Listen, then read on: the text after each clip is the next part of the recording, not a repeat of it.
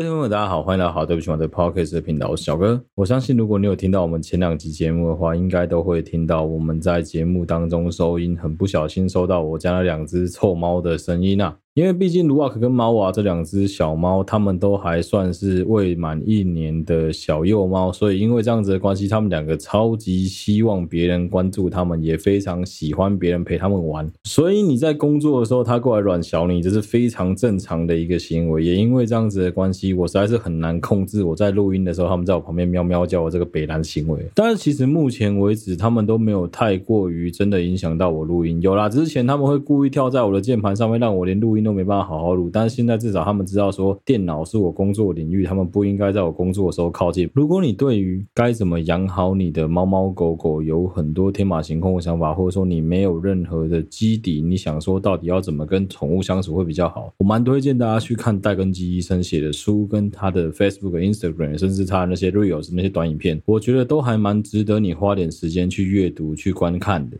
这边其实可以聊一个话题啊，就是之前我们在讲说猫咪认养的时候。有蛮多人会不敢也不想去跟猫舍做认养的动作，很大一部分的原因是有一些人会觉得部分的领养中心、认养中心、认养人，或是说像猫舍这样子的场所，常常会发生那些志工或者一些爱心妈妈对于你的身家过度调查的这个问题。这个部分可能是因为我自己真的比较 open mind，我就会有一种人家调查、人家问你这些问题，其实反而是在关心你的猫咪跟你未来相处的一些状况，所以我是蛮乐于去回答这些问题的。我比较不会有那种大家所谓的那种，嗯，就是被人家身家调查觉得不舒服啊，甚至是说觉得爱妈他们太过强势的问题。因为像我去新屋猫舍在领养之前，他会先请你写一个问卷，不论你有没有要领养，他都会先请你填一个基本资料。基本资料里面问的很多问题，基本上都可以知道说你这个人对于要养宠物这件事情到底有没有做好心理准备，还有你自己在事前究竟有没有先做好一些功课。以避免说在将来你的猫猫狗狗、乌龟、兔子、金鱼在以后有任何问题的时候，你知不知道该怎么做才是正确的？当然有一半是因为我老婆他们家有养猫，那我们小时候有养过狗，她以前有养过狗的经验，所以我们对于照顾宠物基本上是有一些基本概念的。但其实你在实际养过这两只猫，卢瓦克跟猫娃之后，其实你会知道说每一只猫咪在个体上的个性差异。随着他们的体型、生活形态、性别，甚至是结扎前后，都会有很多不一样的反应。像大家如果有看我们 Instagram 的线动的话，会看到我 po 那个卢瓦克在咬我的手，把我的手当结扎的影片。以这两只猫咪来说，卢瓦克就是一只非常多喵助词的猫，它就是一个上上下下跳跃走动的时候，都会不自觉的发出喵喵声的那种猫咪。换成很多饲主的想法，就是这只猫非常的高危啊！它真的在我遇过的猫里面算是话超级多，就是一个超级废话的话痨子。其实我也不敢讲说什么哦，我已经百分之一百做好准备要去接受这两只小动物出现在我们的身边，但是至少我能够做到的是，在我休假这段。段时间花了蛮多的心力来照顾、来陪伴他们两个。基本上，因为他们两只都还是幼猫啦，所以他们的确会有很多很给小、很白烂的行为。但是，就有很多现在有养猫的朋友都有跟我分享说，我现在要好好享受幼猫的时候，对于一切都还非常的好奇，愿意花时间去摸索、去探索。还有一个就是愿意跟你玩玩具的这个最黄金、最可爱的时间。像我们最近就有发现，我们家那只可爱的小黑猫猫娃小姐，她会想要。也会喜欢去玩水，因为其实蛮多人对于猫咪的教育都会告诉你说，你如果想要制止猫咪的行为，除了喝止之外，有个最快方式就是喷水。当然，喷水这一招其实戴根基自己也推翻了，是最好不要，因为任何会让猫咪感到恐惧、惧怕、畏惧的行为，都会对它的环境压力因子产生加剧的问题。这个环境压力因子就会影响到它可能会生病啊，可能会有一些奇怪的反应啊之类的这些问题。诶，但是我们家这只小黑猫，它真的很屌诶，干它是我在开水的时候，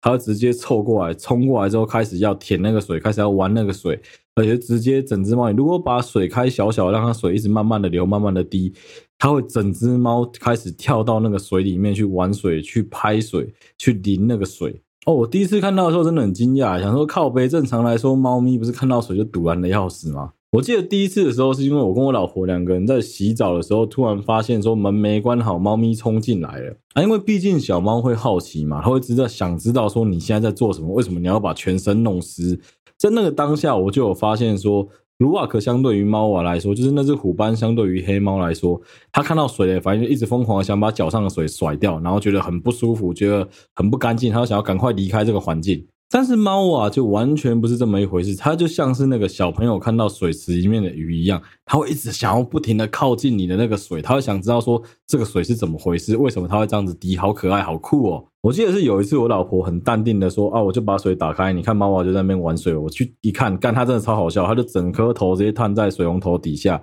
开始在那边淋，开始在那边玩，开始在那边甩，我才知道说，哦，干，这只猫真的是跟其他猫不太一样。其实有养猫，我觉得算是蛮好玩的，比起狗，猫咪真的相对来说比较好照顾一点点。有些人会讲说什么，哦啊，猫咪就是你都不用花时间陪它，反正它爽的时候就会来找你。我觉得可能老猫、成猫有可能是这样子啊，但幼猫基本上跟狗差不多啦。我觉得就是因为有很多人对于猫咪有一些比较错误的观念，会觉得说什么，它们就是很独立啊，很爱自由啊，很不亲人啊之类的这种比较奇怪的标签，导致说会有一些人很自然而然的就会觉得说，哦，那猫咪就是一种变沙嘎狗，灰地都是该叶赛哦哦诶啊，保持它有饲料，保持它有水，这样就好了。其实我觉得这观念也是蛮白痴的啦。我自己觉得猫跟狗我都养过，最大的差别其实应该是狗需要出去外面散步跟打卡，但猫咪比较不需要。为什么会说比较不需要？因为我觉得猫咪能不能出门这件事情是你自己必须要花时间去观察的。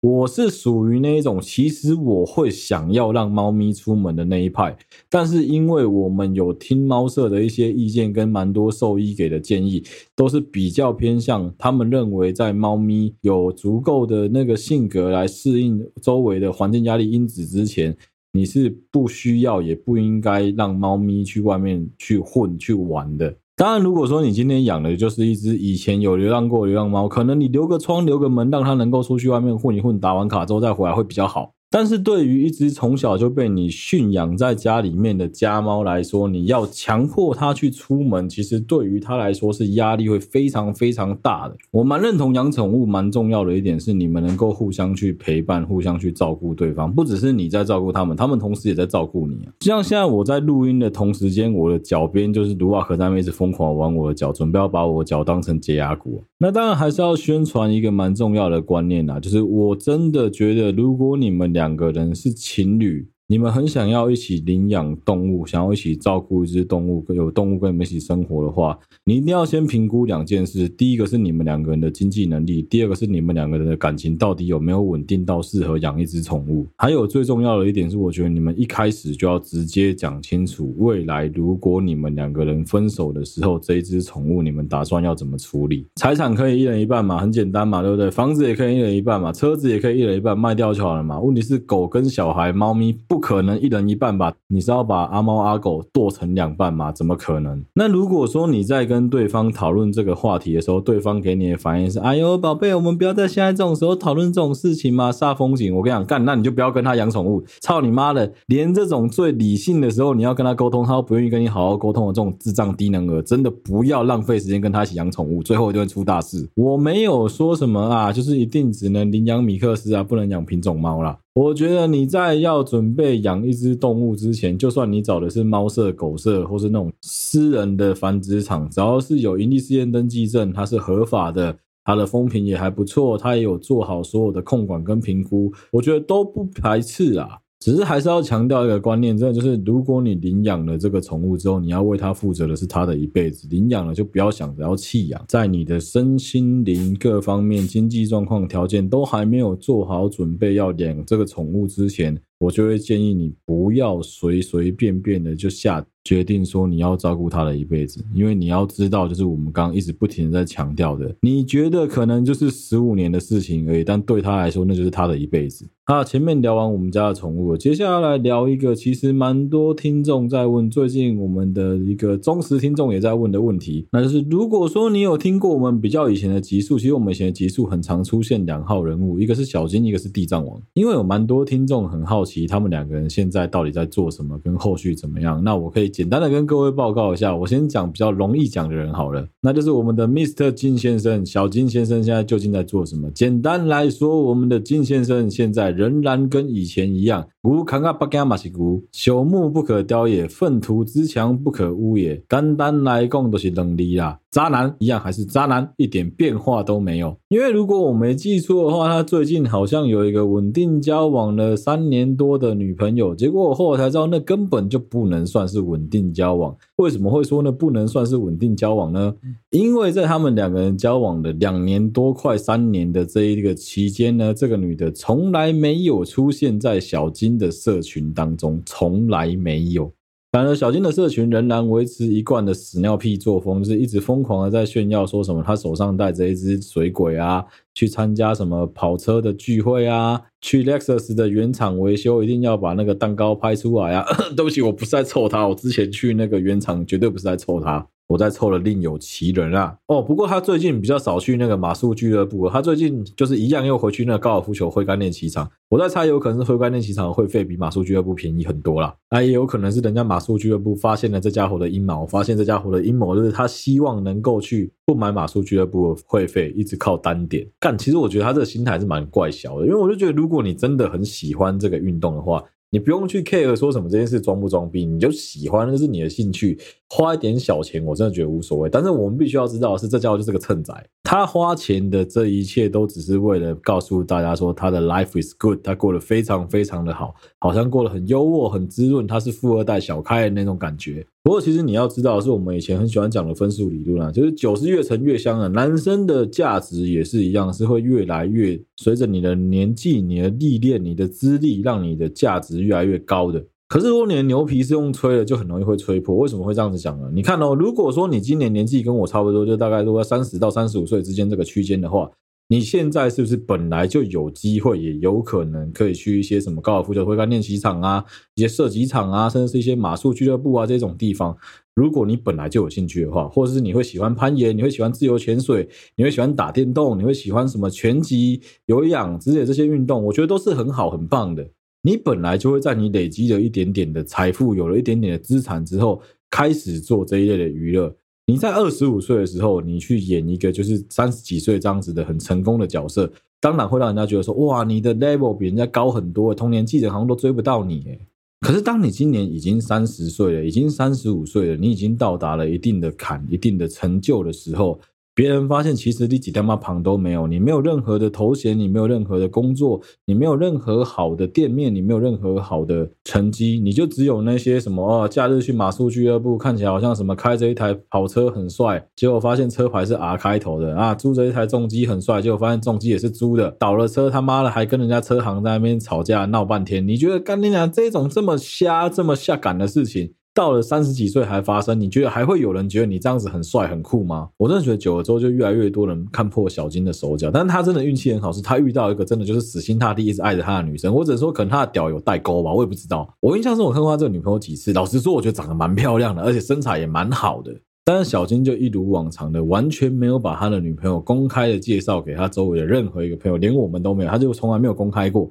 我们问他说他到底是不是他女朋友的时候，他也只有说啊没有啊，就是还不错啦这样子。讲的非常的暧昧，也不给人家女生一个名分，不给人家女生一个头衔，因为这样子的关系，这女孩能够死心塌地爱他干，我真的觉得他妈的一定是有下蛊，你知道吗？但真的随着是年纪越来越大，开销越来越多，生活的柴米油盐越来越复杂之后。你可以很明显的感觉到，这家伙能够炫耀的东西变得越来越少了。以前他可以很轻松的骗到那些刚出社会二十三岁、二十四岁的小女生，跟他上床，跟他发生关系，跟他 one night stand。现在随着他年纪越来越大之后，就会有人开始发现说：“哎，没有啊，你只有这个年纪了，你才有这样子的东西，不是应该的吗？不是逻辑上就是很通的吗？不是大家都有吗？”正常来说，如果小金是一个有在进步、持续的骗小骗敌的一个家伙的话，疫情结束了，这家伙就应该要马上飞到什么马尔地夫啊、大溪地啊、夏威夷去。even 是疫情期间，其实他都做的很烙赛啊，就是那个时候就大家很流行去什么大溪威斯汀嘛，对，就是加九妹的最爱嘛。你要装逼，好歹学学那些运动员，就棒球队的有没有？还有那些金融业的嘛，就是那个做信贷的这些人嘛，对不对？出门带把黑伞，上面写着什么投资、什么投顾、什么。信贷公司这种的嘛，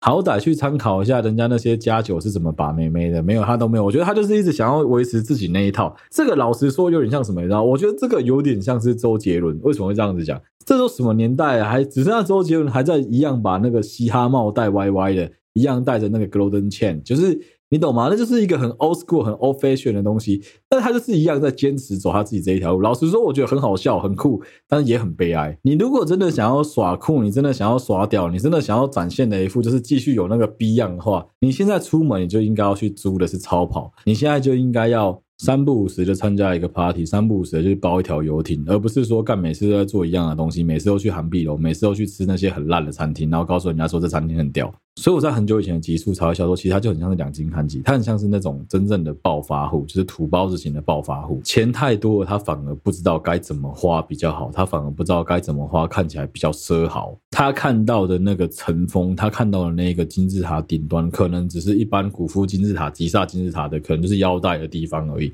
他就以为说，哦，这个地方好高哦，这个地方好顶哦，哦，我好厉害哦，I'm the top of the world。老实说，我觉得蛮悲哀的，也蛮可怜，也其实蛮可惜的。就这么一个很会骗人的家伙，干现在居然走到这样子的一个田地。那时候疫情期间，不是突然间台湾国旅大爆发，很流行，大家要去山上露营之类的这种活动吗？我个人是非常非常非常对露营无感的人，因为我想象中的露营应该是类似像野外求生那种做法，就像贝尔那种。做法露营不应该有电，水要自己去想办法找，哎呀，想办法烧柴，你要想办法去猎食物来吃，想办法去收集东西，应该是有一点点去剥夺你的基本权利，让你从头来过了。我觉得我的露营比较像是生存游戏，比较像是野外求生，比较不像是现代人所追求的露营。所以我对现代的这种露营，我一直都觉得这基本上就是带着帐篷去野餐而已。那当然，现代的这一些露营模式里面，因为我有在看很多 YouTuber 去露营的，他们的帐篷很屌，他他们的装备很酷，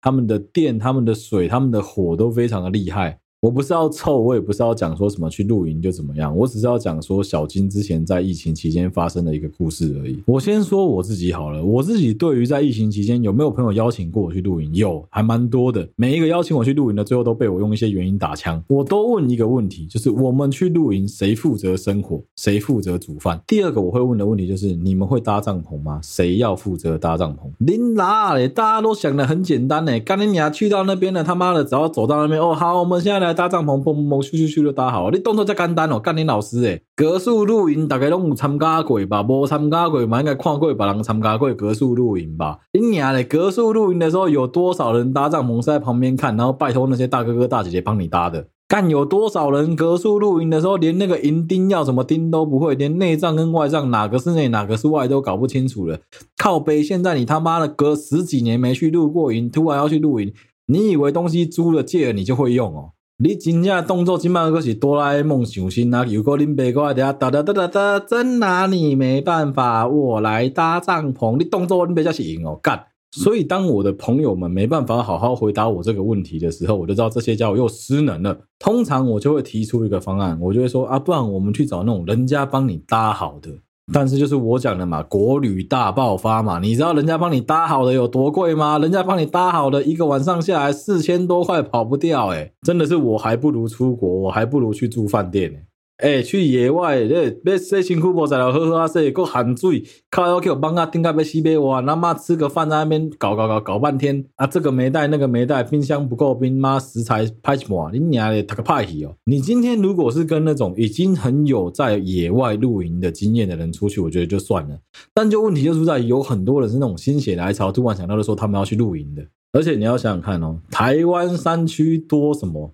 靠腰不是模型啊，台湾山区多雨啦，靠北哦，模型那可能也有啦，但是你遇到的几率可能也没那么高啦。而且那个帐篷那个营区，模型那会帮你搭的是大饭店，不会搭帐篷啦。接下来要讲的就是小金的限动，我看到了一个故事。反正那时候我问小金啊，我就跟他讲说啊，干娘，你现在没有去露营哦。他可能觉得我这个主意不错吧，他就马上准备好，然后带着给西想要去露营。啊，这家伙是了蹭大师嘛，他就想说想蹭他朋友了，看有没有人要去露营跟着去。结果后来大家可能发现说这家伙去也不会帮忙，就没有人想跟他一起去。后来他是找了一个朋友，两个人开着他的那台休旅车就上山去露营了。哎，真的是这样子的，想象是美好的啦，现实是残酷的。你知道他们一到山上去发生了一件事情，什么事你知道吗？第一个是风超级大，那个时候起了大风，他们连帐篷都没办法好好搭，帐篷搭到一半，那个外帐整顶直接剥起，原因是什么？营钉搭的不够深，整个外帐直接剥起剥起。哦，起风之后会发生什么事情？相信台湾人大部分都知道嘛，风吹过来过没多久就是要下雨了嘛。我那时候看着小金的限动，他 po 说：“哦，今天晚上喝牛肉汤。”我想，嗯啊，那牛肉汤里面的那牛肉怎么是牛排？原来是因为没有地方遮雨的关系，水一直不停的灌到他们那个锅子，就那个平底锅上面，所以变得干呀，看起来像是汤一样。还想装逼啊？干，真的是快把我笑死！我那时候就觉得，干这家伙真是一个宝，真是天才。你想要学人家去好好的那样子露营，就是搞得很像是那种很有仪式感的这种露营，最好的方式就是什么？你就干脆砸钱，搞得这样子不三不四的，真是一点都不好看，也不帅，看起来也没有什么气派感。而且一点仪式感都没有，看起来就是只有落晒而已。而且以我个人对于露营的经验，其实是这样子的，就是我很讨厌露营，有一个很大的原因是因为我觉得那个地很硬，很难睡。就算是你用了那种比较厚的睡袋，其实也一个样啊。干，你就是躺直接躺在那种软软的草上面，软软的那种石头上，随便一个小石头你翻身颠丢，你就觉得很不舒服啊。所以最后这家伙跟他朋友两个人睡在哪？睡在他们的休旅车上面，直接睡在椅子上。干，你这行为跟流浪汉有什么两样？啊，不要说流浪汉，你这个行为跟那些在偷懒的计程车司机有什么两样？跟那些喜欢在路桥底下睡觉的计程车司机有什么两样？神经病，有家不睡，跑到山上去烤烘ผั地烂大后再来困在车顶，刚才是塔个地赛。我也是有认识很多人，真的能够把露营搞得很有仪式感，害我很想跟他们去。但是我随便问他们的装备，跟他们大概花了多少钱之后，我都直接说，嗯，谢喽，我不想去了。你去露营，想要稍微住的像个人，想要稍微生活的像个人，那个露营场加上你的所有装备，里里扣扣阿里阿扎加一加，你不开十万块是绝对不会起来。这也是为什么你单纯租露营设备就会这么贵的原因。我刚刚讲是你买断，那这也是为什么如果你去单纯的租用这些露营设备，它的价格也没办法低的原因。赶那些露营的用具、露营的设备、露营的道具，它真的就是有它的功能性在那里。有很多东西真的是决定了你去露营能不能有足够的仪式感，能不能够优雅的露营的关键。这真的也是一种摩黑的卡森麦假谢夏娃的一个很好的例子啊。好，接下来要聊聊我们的第二个常见角色，就是我们的地藏王先生。其实地藏王他最近面临的一些问题，我觉得也是蛮有趣，也是蛮带大家去做讨论的。那就是我可以很明显的感觉到，地藏王现在绝对有得到澳洲病的这一件事情。他人不是在澳洲，但他也是在国外啊，就是他就是也是有一种外国月亮比较圆，暂时不想回台湾的这种问题。哦，顺带一提，就是我们之前有提到说，那个在台湾有人去按摩被人家骗了。两万到五万不等啊，结果就是可能什么连个老二都没有好好摸一下，然后就是两个女生，然后假装成王美啊，在那边在网络上宣传说什么个人舒压工作室会馆这一类的。基本上呢，我们的地藏王先生也有去尝试，但我觉得他真的不愧是老司机啊！听说他只花了就是基本费用三千块就走出来了。可能会有人讲说，干三千块很贵了，在台湾如果说三千块的话，你其实已经有机会可以去非法的地方做一些色色的事情了。当然，我不排斥这个说法，我也不会去否认这个说法。的确是三千块有三千块的行情，有三千块的价值啊。如果说你是他妈进去给一个漂亮的女生帮你纯按摩花三千，确实对很多人来说，我相信是非常贵的。那我就去月式洗发就好了，对不对？妈的，反正一样什么都不能做，但至少我看了赏心悦目嘛。但是你要想哦，地藏王给了一个蛮好的方向。他说去这种地方会被骗的人，就是因为你被那些小姐卖给你的希望所骗了。你以为以你的长相，以你的这个条件，有本事能够去上到一个长这么漂亮的假网美的小网美吗？当然。是很难吧？那更何况让这样子的一个女生，让你躺着的情况下，穿的少少的帮你按摩，你觉得你这辈子有多少机会能够尝试这件事情？所以地藏王就说，在你的小头有办法能够不控制住你的大头，你的大头有能力能够完全凌驾在你的小头之上之前呢，你花三千块去体会一下一个长得很漂亮、奶很大的女生一直在不停的对你性暗示，其实那个感觉也是蛮舒服的。当然，我只能说这家伙真的是病得不轻啊，就是这样子他也觉得爽。但这就是像他讲的啊，我觉得那就是一个。转个念头的想法不一样啊，因为有蛮多男生去那边随随便便就被骗了一万、两万、五万的嘛。但是第一个，因为地藏王这个人现在跨胸贼啊，他完全能够知道说这个地方就在骗小骗低。所以他能够控制住自己不被骗。再加上说这个家伙一脸憨样，就是长了一副很容易好像会被骗的那种老实脸，所以这些小姐很有可能会误会说他很有可能会上当。哎，这叫超好笑，这叫听说还去了两次。第一次去的时候，这女的也没有到非常疯狂的在推销他买一些什么课程啊、精油啊这一类的东西，但听说第二次的时候是毛起来推荐。他可能真的是我们听说到有办法走进去那些店唯一一个走进去两次，然后只被扒了六千块的家伙。我个人觉得这也算是一个非常难得的记录啦。啊，最近地藏王人仍然在国外死不回台湾啊。反正我最近跟他讨论到越式洗发的时候，他只露出一副淫荡的笑容，跟我讲说：“干你来越南就知道什么叫做真正的越式洗头了。”哦，顺道一提，就是他现在仍然在做着地藏王菩萨在做的事情，就是他仍然在超度这些失学少女们。但是根据他的说法，前一阵子因为疫情的关系，其实各国的色情产业都过得非常的萧条，也过得非常的不好。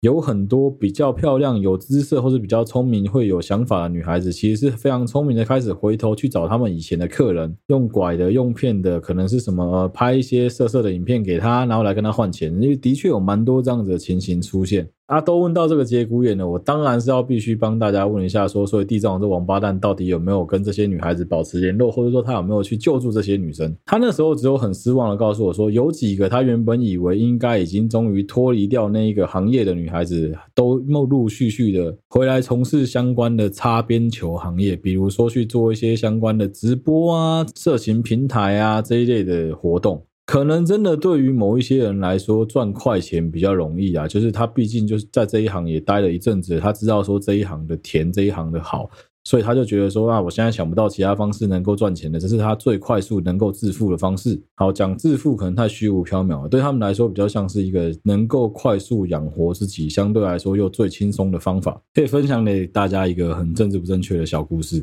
我有个朋友，他们家在台北市的中山区，也就是台北市最多酒店、最多有的没的的地方，刚好拥有一笔房地产，总共加起来有六间的套房。所以基本上他只要过着包租公的滋润生活就可以让自己过得非常的舒服自在。那因为他是一个很怕麻烦的人，所以对他来说，套房的管理就是很乱七八糟，他也不是很想管，他都丢给一个房仲来帮他做包租代管的工作。那反正久了，我们跟那个房仲也变得蛮熟的，就是大家都会互相出来 hang out，出来聊天啊，然后讲一些有的没的。他会告诉我们一些套房发生的一些鸟事。很多人都会想说什么啊，在中山区的套房，那应该很容易会租给各工，很容易会被人家拿来当做是营运跟做生意的场所。很多那些阿梅亚来租房子的时候，都会骗你说哦，我想要做美甲工作室，我要做美睫工作室，但其实就是他妈的个人工作室啦。啊，因为我朋友的妈妈跟爸爸都是很虔诚、很虔诚的，好像是天主教徒，好像不是基督教徒。我没有要凑天主教，我没有要凑基督教，所以他们有警告这个房仲，他们的房子是不可以租给任何八大的。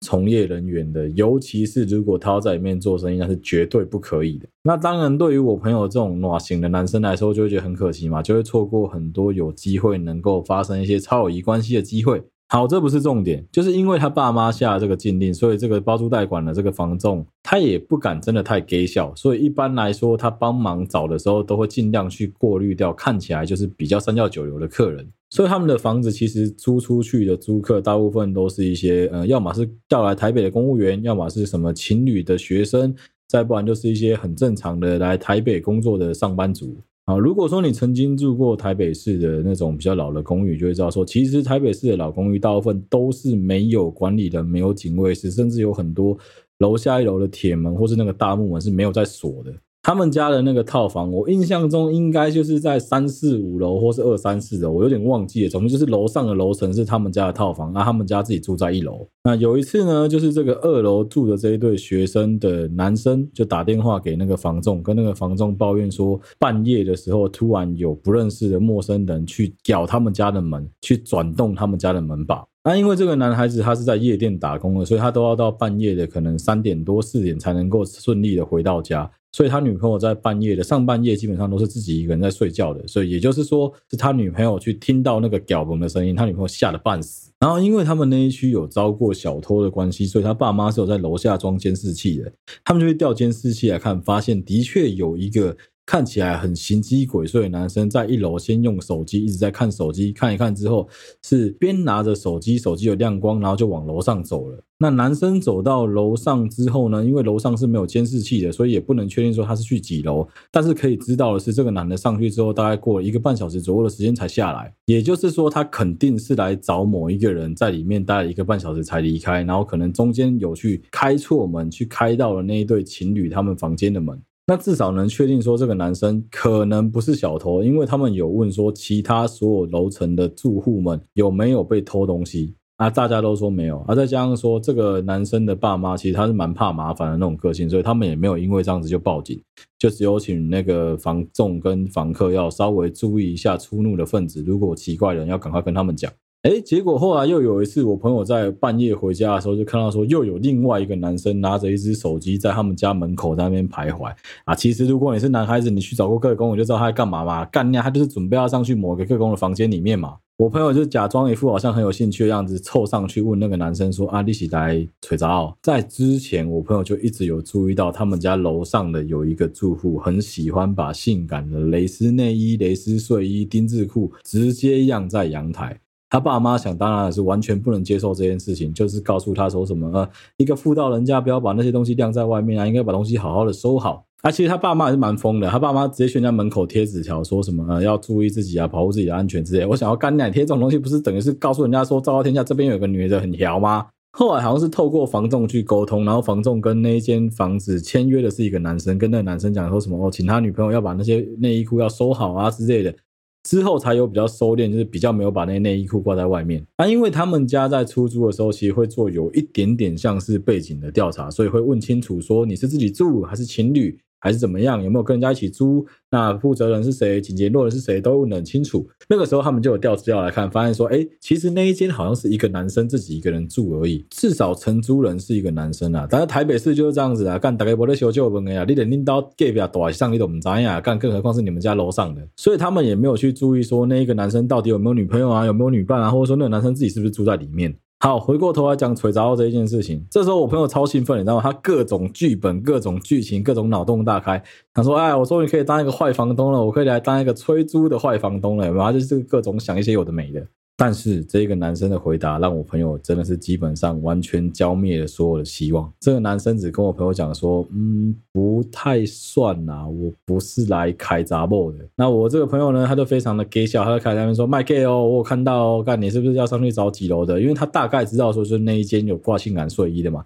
那个男的马上说：“哎，你怎么会知道？”这时候这个男的才跟他坦诚说：“其实他是来找一个第三性。”就简单来说，是这个男的半夜小冲脑的时候用的那种交友软体，看到这个第三性说什么哦，可以跟他玩的很开心啊，可以 happy 啊，花钱就可以好好 happy happy 啊之类的。那我们就不要去批评别人的性嗜好跟别人的性癖了。总之就是人家就是有这个需求嘛，那他就上去了。后来才知道说，原来那一个承租人他是一个第三性的公关，他就是专门在做这样子的性服务的。那你但没办法，你也不可能说直接把人家赶走，你也没有直接逮到人家性交易，警察也没有来啊。所以说他们就是透过防重去跟这一个男生侧面了解，说他为什么会在人家公寓这边做生意，还有就为什么客人会在楼下徘徊去摸别人的房门。我后来才知道，说这个男的基本上他的心态就跟很多的个工一样，他们是不愿意露脸，也不愿意在那个地方出没的，所以他不想要让别人看到说他穿着女装在底下把客人拉上来的样子，所以他都是叫客人自己走上来。那其实最莫名其妙的是那一对情侣的男生啊，因为那个男生其实蛮义愤填膺的，他就想说什么干你啊，刚才搞温其他矮朋，你没个怕戏。他没有想到是，如果说他出去开门的话，真正有危险的其实有可能会是他。好，其实，在台湾各地啊，真的蛮多地方，尤其是那种比较偏向红灯区的地方，很多区域都有大量的各工厂在套房里面。那我也不是要批评说什么啊，他们不能在那边工作啊，不能在那边接客人啊，不能在那边做生意啊之类的，没有。我就只是想讲说，如果说你周围有这样子的出入环境，然后有这样子的做生意的场所的话，其实真的是会导致那附近出入分子比较复杂，会导致说当地的居民会比较恐慌的啦。有没有可能有客人就误会啊？对不对？他就觉得说，哎啊，你多爱去懂啊，那会不会你也是？会不会我下次可以来叫你？刚花点时间查了一下，突然想到说，之前大概在二零一六年、一七年左右吧。那阵子不知道为什么我很常看《公视人生剧展》，那时候我就有注意到有一部《公视人生剧展》的演员很酷，那演员是当时刚从中国回来台湾的妥中康的哥哥妥中华，因为我们小时候基本上都是看《报告班长》长大的，所以我们都还记得妥中华在《报告班长》里面演班长那个很帅很帅的样子。所以我对妥中华的印象一直都是用吼的、用骂的、用屌的这样子的一个形象，我不太知道说他到底会不会演戏。当然，如果说你是最近有在听我们节目的听众，或者说你最近有在看关于我和鬼变成家人那件事，甚至是你有看过模仿犯的听众，你应该就会看到说，庹宗华在里面的演技真的是让人家没有话讲。我在二零一六年的时候，就是因为庹宗华的关系，所以才注意到有一部影集，有一部人生剧展的剧叫做《加盖春光》。哎，很怪哈，在这个时候突然间在推剧，没有，我没有要推你，非得看好《加盖春光》不可。就只是今天顺着各工作的主题，我突然想说可以来聊一下《加盖春光》这一部影集，因为《加盖春光》的女主角是谢盈萱，那个时候的谢盈萱还没有像现在这么红，就是刚从剧场准备要跳进影视圈而已，所以说很多人可能根本就不知道这一个女生是谁。那当然，公式的人生剧展本来相较于很多大制作的影集电影来说，它的成本就是比较低，所以它能够请来的演员当然也会比较便宜一点。这一部《加盖春光》好看的地方在哪？好看的地方在于说，它完完整整的体现了台湾那一种比较社会底层、社会弱势的小人物的工作跟生活的环境。我觉得当时这一部剧推出的时候，我相信是很多人到现在根本连听都没有听过这一部影集。但我那时候觉得人生剧场好看的地方就在于说，他演的真的是台湾人的人生，不像那个时候的很多偶像剧都是什么干高富帅啊，干什么豪门。门啦，什么赛车啦，什么打架啦，流氓啊，这种东西干，我觉得那都不是平常你在你的生活当中你会看到的世界。哦，另外一个我觉得《加盖春光》很值得看的地方就在于说，我相信我的听众绝大多数的女孩子们，你们这辈子根本不可能有任何的机会能够走进去所谓的个人工作室里面。酒店我还可以直接跟你形容，它就是一个看起来很高级、很 fancy，然后小姐穿得很辣、很好看的这种 KTV。但是个人工作室，我真的很难跟你好好形容。如果你有看过电影《蒙甲》（Manga） 里面柯佳燕演各工的那个角色，其实他那个比较像是私娼鸟啊，私娼鸟那个角色里面的那个环境的话。那跟台湾现在看到的各工的环境其实有一点点不一样的，但是公视人生剧展加盖春光里面，谢盈萱他们所住的这一个顶楼加盖的个人工作室，完完全全真的就是我们很多男生可能曾经去过，跟我在梦里曾经去过的这种个人按摩工作室会有的样子啊。这一部剧我如果没有记错的话，应该是地藏王推我看的，他就跟我讲说。我跟你讲，你没去过个人工作室，对不对？你看那个《加盖春光》里面那个样子，那个完全就是个工会有的样子。他也是在告诉我们说，不要对个工有过多想象，因为有很多人会以为说个工可能是在那种啊很漂亮的加盖套房里面，然后那种很漂亮的套房里面工作。没有，绝大多数的个工他们工作环境其实相对来说都是比较简单、比较凌乱，或是说比较旧的。甚至据地藏王表示，哎，对，现在没错，全部推给地藏王。据地藏王表示呢，也有一些各宫，他们是什么三个姐妹合租一个房间，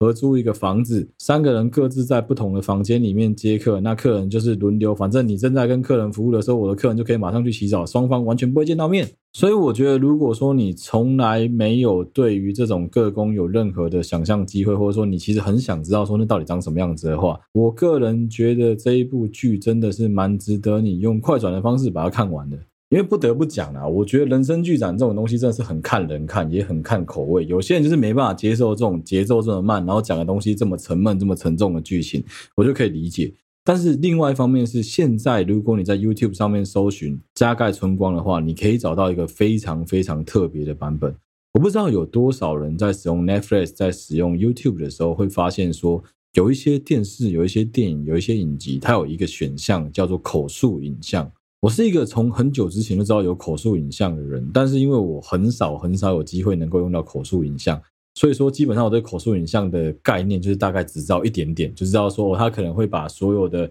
剧本啊、背景啊、所有人在走路啊、在拿东西，全部都帮你用口述影像的方式叙述出来。因为口述影像就是要给视障的朋友能够直接去做观赏，能够直接去做阅听的动作。你也可以试着闭上眼睛来欣赏口述影像作品，你会发现非常非常的有趣。基本上你是可以很轻松的身临其境在其中。如果说你戴着耳机没有其他的干扰的话，刚好，如果现在你在网络上直接搜寻加盖春光的话，其实公式是有把加盖春光上传到 YouTube 上面的。你看到的会是公式点点爱这个频道，也就是他们提供给视障朋友观赏的这个频道所上传的公司人生剧长加盖春光的口述影像版本。我先讲我简单看过之后的感想，就是如果你能够在台湾遇到长得像谢云轩跟另外一个女演员这样子等级的个工的话，那对我们男生来说，那个已经算是有一点点 jackpot 了。我真的没有在开玩笑哦。据我们地藏王先生表示啊，如果说你在台湾能够遇到长这样子的女孩子啊，你真的是三生有幸啊！你现在看，干你讲，你才花多少钱而已？一个长得像他们这样子的女孩子，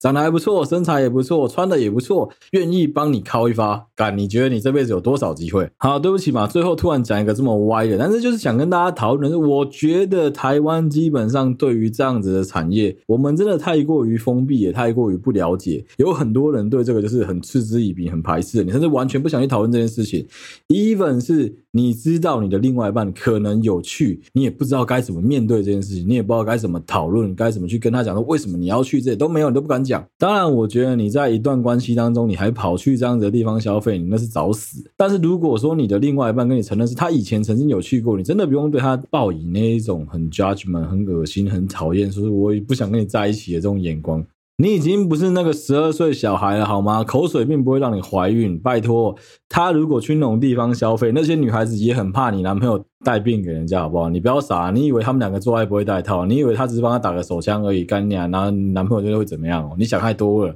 我不知道讲说什么，就是他们去那种地方也没有错，没有。我跟你讲，那个错不错是非什么，那是你们自己去教学生，那不关我的事。不知道告诉你的是，其实台湾对于这些各工的环境是非常恶劣的。那这么恶劣的情况下，就有可能会产生所谓的性剥削的问题。那当然，我没有那么文青，我也没有那么想讨论这些东西。我只是要跟你讲说，我们可以试着去了解这个文化，我们可以试着去知道说这个东西到底在干什么。你也才不会单纯傻傻的觉得说泰国浴就是洗澡而已。干拜托，真的不要这么单纯，我真的头超痛的。很多女孩子对于这种八大行业、对于色情产业的东西，就是嗤之以鼻，就是不想了解，就是呸，恶心，不想知道。你不要多跟我讲。啊，孙武的共轨啊，知己知彼，百战不殆啊，知己知彼，百战百胜嘛。啊，干你连这都不知道吗？你连这些道理都不了解吗？啊，另外一方面是你也可以去了解说，为什么有一些人会对这种场所这么流连忘返？他们到底在贪的是什么？他们到底在图的是什么啊？我老婆以前跟我聊过天，她跟我讲过一个故事。她以前有一个朋友曾经在那种做类似的按摩店上过班。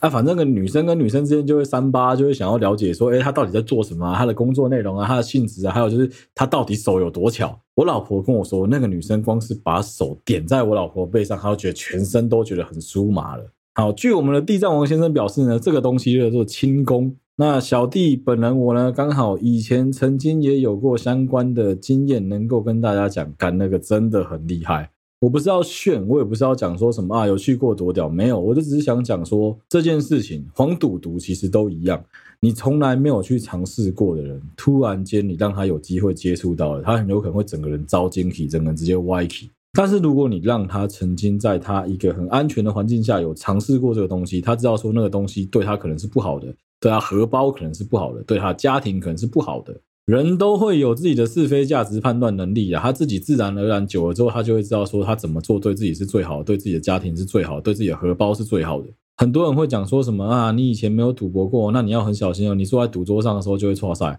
我还蛮相信这件事情，这就跟黄跟毒都一样，基本上啊，这一种会让你很容易不小心尝到甜头的东西啊，你就是应该要在一个可控环境、能够保护自己的情况下去试试看。你才会知道说你在这方面的品到底好不好。就以前的人会讲说，你在跟你的岳父岳母见面的时候，打麻将一打就知道这一个人的人品怎么样。其实道理都一样啊。我觉得基本上黄这一块也是一样，是很多人不愿意面对这件事情而已。这也是为什么我一直很佩服地藏王这一个人的为人，他真的是蛮厉害的，也真是蛮酷的。